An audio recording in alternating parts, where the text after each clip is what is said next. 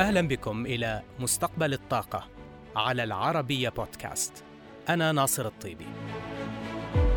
نسعى في هذا البرنامج إلى المساهمة في الحوار الدائر حول عملية التحول في مجال الطاقة عالميا نحو مستقبل خال من الانبعاثات يضمن أمن المناخ وأمن الطاقة.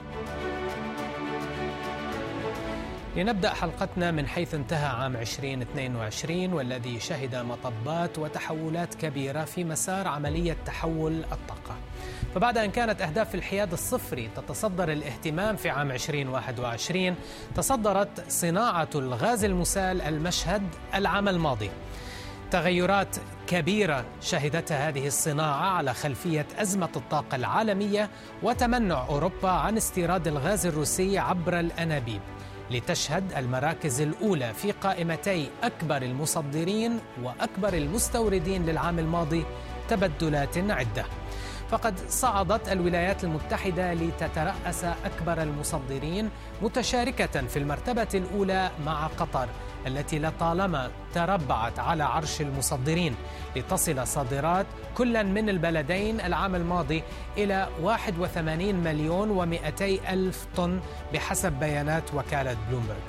وبالرغم من أن زيادة صادرات عام 2022 بالنسبة لقطر لم تكن كبيرة إلا أنها كانت كذلك وأكثر بالنسبة للولايات المتحدة التي بدأت لأول مرة تصدير الغاز المسال عام 2016 كنتيجة مباشرة لثورة الغاز الصخري التي انطلقت عام 2005 ثورة تقنية صاحبتها مليارات الدولارات من الاستثمارات في محطات التسييل حولت الولايات المتحدة من صافي مستورد إلى صافي مصدر للغاز المسال لتصبح أمريكا بموجب ذلك قوة عظمى في صناعة الغاز العالمية.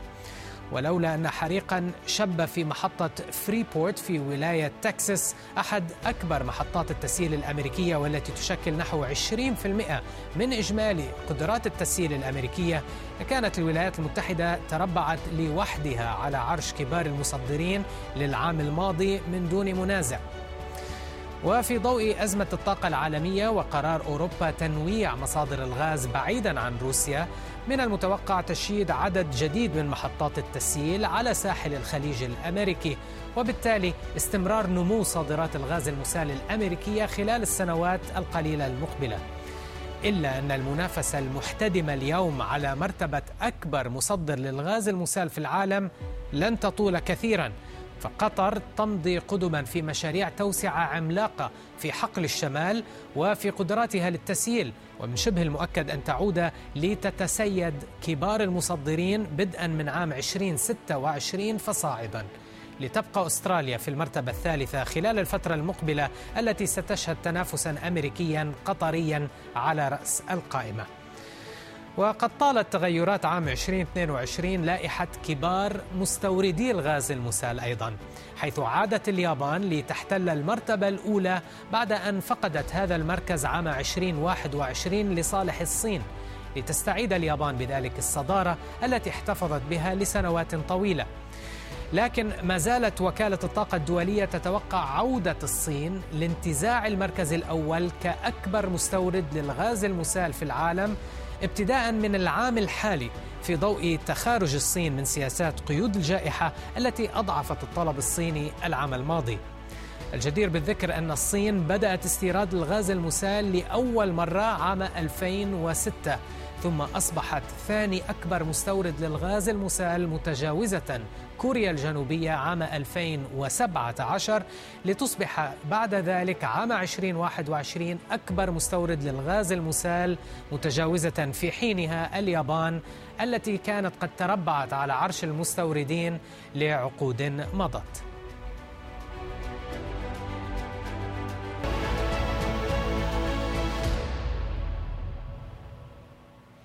شل واحدة من أكبر خمس شركات دولية في قطاع النفط والغاز ولذلك تبقى تجربتها تحت الأنظار في تحقيق التوازن ما بين التوسع في أنشطتها التقليدية في النفط والغاز من جهة والاستثمار في تحول الطاقة للوصول إلى صافي صفر انبعاثات من جهة أخرى. في قلب هذا التحدي تقف زوي يوجنوفيتش الرئيسة التنفيذية للاستكشاف والتطوير والإنتاج في شركة شل فهي المسؤولة عن استثمارات قطاع المنبع والتي أثير حولها الكثير من الجدل عالميا في السنوات الأخيرة كانت لنا فرصة لمقابلة يوجنوفيتش خلال زيارتها إلى أبو ظبي مؤخرا وسألتها بداية عن مستهدفات شل في الوصول إلى صافي صفر انبعاثات بحلول عام 2050 وتحديدا الأهداف المرحلية على هذا الطريق Uh, firstly, NASA, thank you for having me uh, today. Um, to your question on hydrocarbons, I mean, my personal opinion is that this does need to be an and. We must continue to be investing in hydrocarbons that serve the energy of today, whilst we seek to de risk and then scale the opportunities for the energy ecosystem for the future we have to remember that there is about $250 trillion that are invested in today's energy infrastructure. And so we must continue to find ways through technology, through investments to ensure that we have a robust pipeline to build those energy uh, decarbonised products for the future. زوي هل لك أن تضعين في صورة مستهدفات شل في الوصول إلى صافي صفر انبعاثات بحلول عام 2050 وما هي الأهداف المرحلية التي وضعتموها على هذا الطريق؟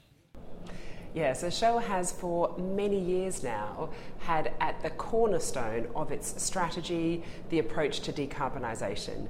A big part of this is firstly accepting that there is a, a, need for us to ensure that we can comply with the Paris goal of one and a half degrees. And that requires that we have significant efforts within our organisation around delivering net zero. For Shell specifically, we have a target that commits to net zero by 2050. But what's really important to highlight is this is not just what we call scope one and two, which are those emissions directly connected to our assets, but it's also scope three emissions, which are those emissions generated by the customers that we sell our products to. So, an incredibly ambitious opportunity. But importantly, we don't just think about 2050 as something that we can wait and see and do something uh, later. Um, we have some real tangible delivery points that we're doing today. By 2030, we've committed to a 50% reduction in scope 1 and 2. And we see that our progress since we've announced our targets has been considerable, despite, broadly speaking, the world moving in the other direction. But there's another point that I think really worth emphasising, and I think it's important whilst we're in a region like MENA or in the UAE, is that those companies with significant upstream development or upstream resources are the ones I believe that will be most successful in the energy transition. لما لا تعطينا لقطة عامة على أعمال شل في منطقتنا تحديدا في قطاع المنبع وأين تجدون فرص تنمية شراكاتكم في منطقتنا مستقبلا؟ Yeah, so Shell has um, many uh, uh, projects and partnerships that we have in the MENA region. We have a long standing relationship with the ADNOC gas processing uh, company where we produce, um, in partnership with ADNOC, 75% of the natural gas in the UAE. We've also had a long uh, established relationship in Oman with PDO, uh, which we've also recently extended into Block 11, which is a gas development. Um, and we also work in Egypt, um, both associated with the um, creation of gas in LNG supply. So we have lots of um, things that we have underway. But I think also important to say that we see MENA as being a hub of opportunity around integrated decarbonisation of energy.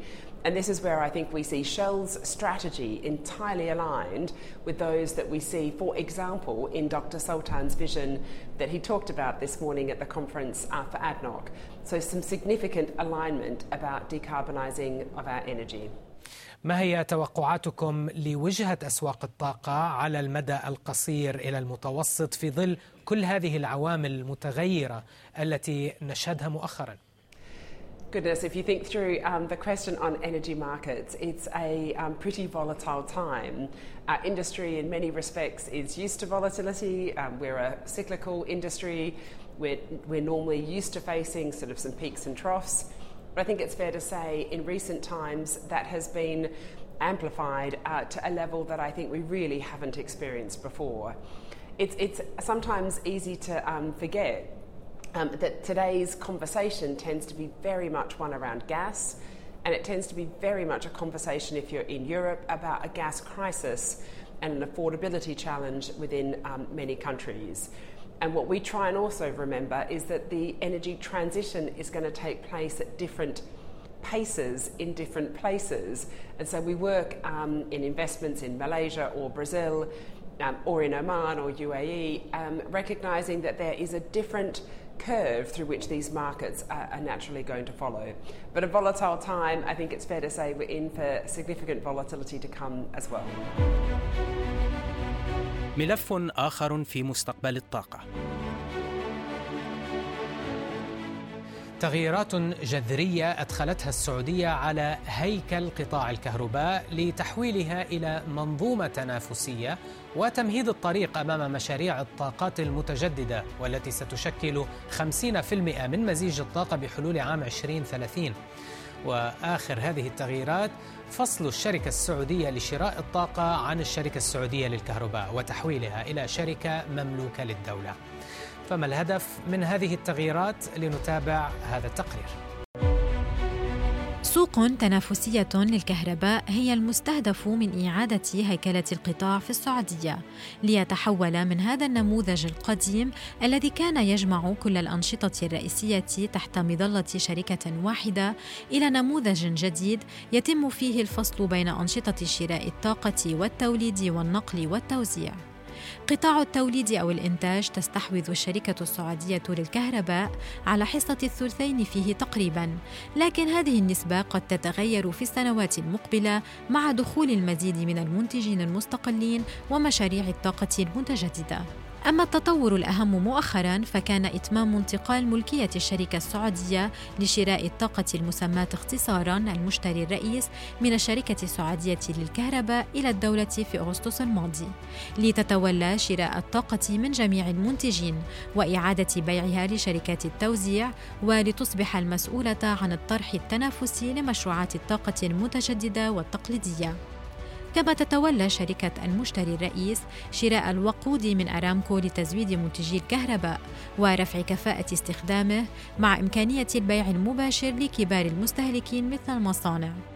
خطة إعادة التنظيم تهدف في النهاية إلى رفع كفاءة القطاع وتحرير السوق وإتاحة المجال للعقود الثنائية بين المنتجين وكبار المستهلكين بما يرسخ الشفافية في العلاقات التجارية بين الأطراف العاملة في قطاع الكهرباء هذا الهيكل التنظيمي التنافسي لسوق الكهرباء تتزايد أهميته مع زيادة حجم الطاقات المتجددة التي يتم بناؤها. ففي العام الماضي تم الإعلان عن توقيع اتفاقيات شراء الطاقة لمشروعات الرأس وسعد وليلى للطاقة الشمسية الكهروضوئية بسعة 1091 ميجاوات والتي ستسهم في جذب استثمارات تقدر بمليارين و900 مليون ريال. أما في العام الحالي فمن المستهدف تطوير وطرح عشر مشروعات للطاقة المتجددة بسعة 7 جيجاوات بما يشجع القطاع الخاص للاستثمار وتعزيز الشركات مع القطاع العام خصوصا مع تسجيل المملكة السعر الأكثر تنافسية على مستوى العالم في إنتاج طاقة الرياح والطاقة الشمسية. وبالتالي لا بد من مشتر مستقل ومنظم مستقل لشبكة النقل وموزعين متعددين لضمان تساوي الفرص بين المنتجين ورفع كفاءة المنظومة الكهربائية ككل في السعودية.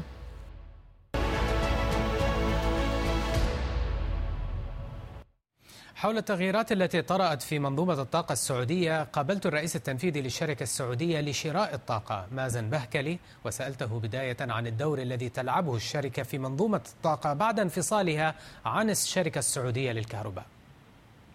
المشتري الرئيس آه، بعد انفصاله من الشركة السعودية للكهرباء أصبح كيان آه، مستقل آه، يعمل بحيادية وبكل شفافية في السوق لطرح مشاريع الطاقة المتجددة والطاقة النظيفة بشكل عام والطاقة التقليدية لمنظومة الطاقة.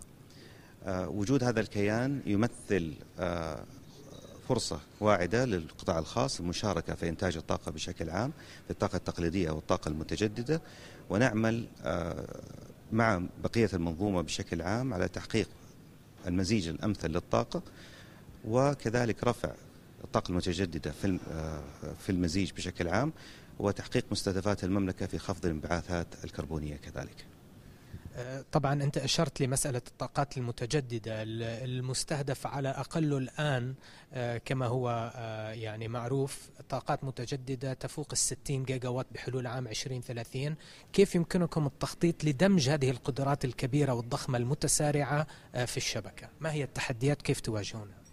هو عندنا الحقيقة خطة واضحة للطاقة المتجددة والمزيج بشكل عام. إحنا سبق لنا مسبقا إنه المزيج راح يقارب ال 50% من الطاقة المتجددة و50% من آه، طاقة الغاز بحلول 2030 آه، قد يكون هناك أكثر من سيناريو آه، بناء على نمو على على الطلب وإحنا يعني مستعدين لذلك كمنظومة بشكل عام. معالجة دخول الطاقة المتجددة والتحديات التي لها علاقة بالطاقة المتجددة من حيث التقطعات في الإنتاج يتم معالجتها بالتخطيط المسبق عن طريق دراسة المزيج الأمثل في أحجام آه، المشاريع بشكل عام التكنولوجيات المستخدمة في هذه المشاريع. كذلك الخطط لاستخدام آه، تخزين الطاقة. كذلك بالإضافة إلى برامج أخرى لها علاقة في آه، معالجة الأحمال بشكل عام في في وقت الذروة فهي هي خطط الحقيقة متكاملة تستقي من كميات البيانات الموجودة و تستخدم الذكاء الاصطناعي كذلك في حساب المزيج الأمثل للطاقة بقيادة وزارة الطاقة والمشتري الرئيس يعمل على طرح هذه المشاريع بالوقت المناسب والتوقيت المناسب لتحقيق المستهدفات. سؤال أخير يعني بالإشارة إلى البيانات والشبكات الذكية والعدادات الذكية هذا يعطيكم بيانات ضخمة وهائلة جدا. كيف يساعدكم هذا على التخطيط لليوم التالي آه، في القطاع الكهرباء آه، في المملكة؟ البيانات المتوفرة في الشبكة الحقيقة تساعد بشكل كبير جدا مشغل النظام على التخطيط اليوم التالي آه، واستخدام الأفضل وأرخص.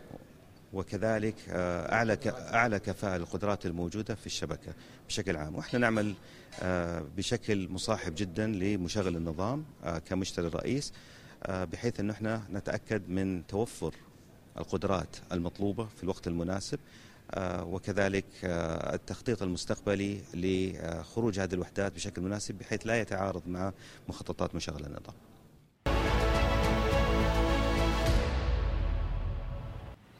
في السياق نفسه قابلت الرئيس التنفيذي للشركة السعودية للكهرباء خالد القنون والذي تحدث عن استثمارات للشركة ب 400 مليار ريال في السنوات المقبلة. حقيقة قبل لا نتكلم عن الإصلاحات سواء الهيكلية أو الإصلاحات المالية يجب أن نفحص أو نتحرى هل بيئة العمل مناسبة أو لا. الحمد لله يمكن المملكة العربية السعودية إن لم تكن آه، من أفضل الدول في هذا المجال. آه، لدينا رؤية واضحة. لدينا منظومة طاقة متكاملة ومترابطة فيما بينها حدود مسؤوليات واضحة لكل طرف من هذه المنظومة. ولدينا فريق عمل قوي قيادة وشباب وشابات يعملون على تنفيذ هال هالتوجهات هذه. هنا أصبحت بيئة العمل مناسبة لأي إصلاحات هيكلية أو إصلاحات مالية. إذا حبينا ندخل بالتفاصيل ما هي الإصلاحات الهيكلية التي عملنا عليها الحمد لله بقيادة سمو وزير الطاقة هناك آه، صانع آه، قرار أو صانع سياسة اللي هو البوليسي ميكر في وزارة الطاقة حدود مسؤوليات واضحة وتوجهات واضحة هناك منظم واضح وتوجهات واضحة هناك مقدم خدمة واضح وأهمها المشتري الرئيس عندما تم خروجه من الشركة السعودية للكهرباء بشكل مستقل واستقلالية كاملة لإدارة تجارة الطاقة في المملكة العربية السعودية. هل الإصلاحات الهيكلية هي التي سوف تمكننا من تحقيق الرؤية وتحقيق مستهدفات منظومة الطاقة؟ الجانب الثاني اللي هو الجانب المالي الحمد لله كان في 20 في في نهاية 2020 كان هناك إصلاحات مالية بدأ تنفيذها في 2021 مكنتنا من معالجة الديون المتراكمة مكنتنا من التمويل الجيد ومكنتنا من الاستثمار الجيد. وبالتالي الحمد لله القوائم المالية للشركة السعودية للكهرباء في العام الماضي وفي هذا العام إلى الربع الثالث متميزة جدا وأدائها جيد. وبالتالي سوف تمكننا إن شاء الله من تنفيذ خطتنا الاستثمارية وتحقيق المستهدفات المطلوبة بإذن الله إن شاء الله. على صعيد الخطط الاستثمارية لأن النمو الهائل في الطاقات المتجددة في المملكة ونتحدث عن أقله 60 جيجا وات من الطاقات المتجددة بحلول عام 2030 سيتطلب استثمارات ضخمة على طول سلسلة القيمة ومن أبرزها قطاع النقل. فبالتالي ما هي وما هو حجم الاستثمارات آه، آه، المتوقع وما هي نوعية هذه المشاريع؟ خلينا نتكلم قبل لا نتكلم عن الطاقة المتجددة نتكلم عن ما هو حجم الاستثمارات. يمكن في الجلسات الحوارية اللي سمعناها اليوم هناك حوالي 800 مليار حتكون لمنظومة الطاقة ككل بجميع عناصرها توليد نقل توزيع خدمات مساعدة منها حوالي 400 مليار للشركة السعودية للكهرباء. هذه سوف تخصص لتحقيق ثلاث مستهدفات اللي هو آه، ضمان إمدادات الطاقة الثانيا اللي هي خدمة المشتركين ورضا المشتركين والثالثة اللي هي ال efficiency في العمل.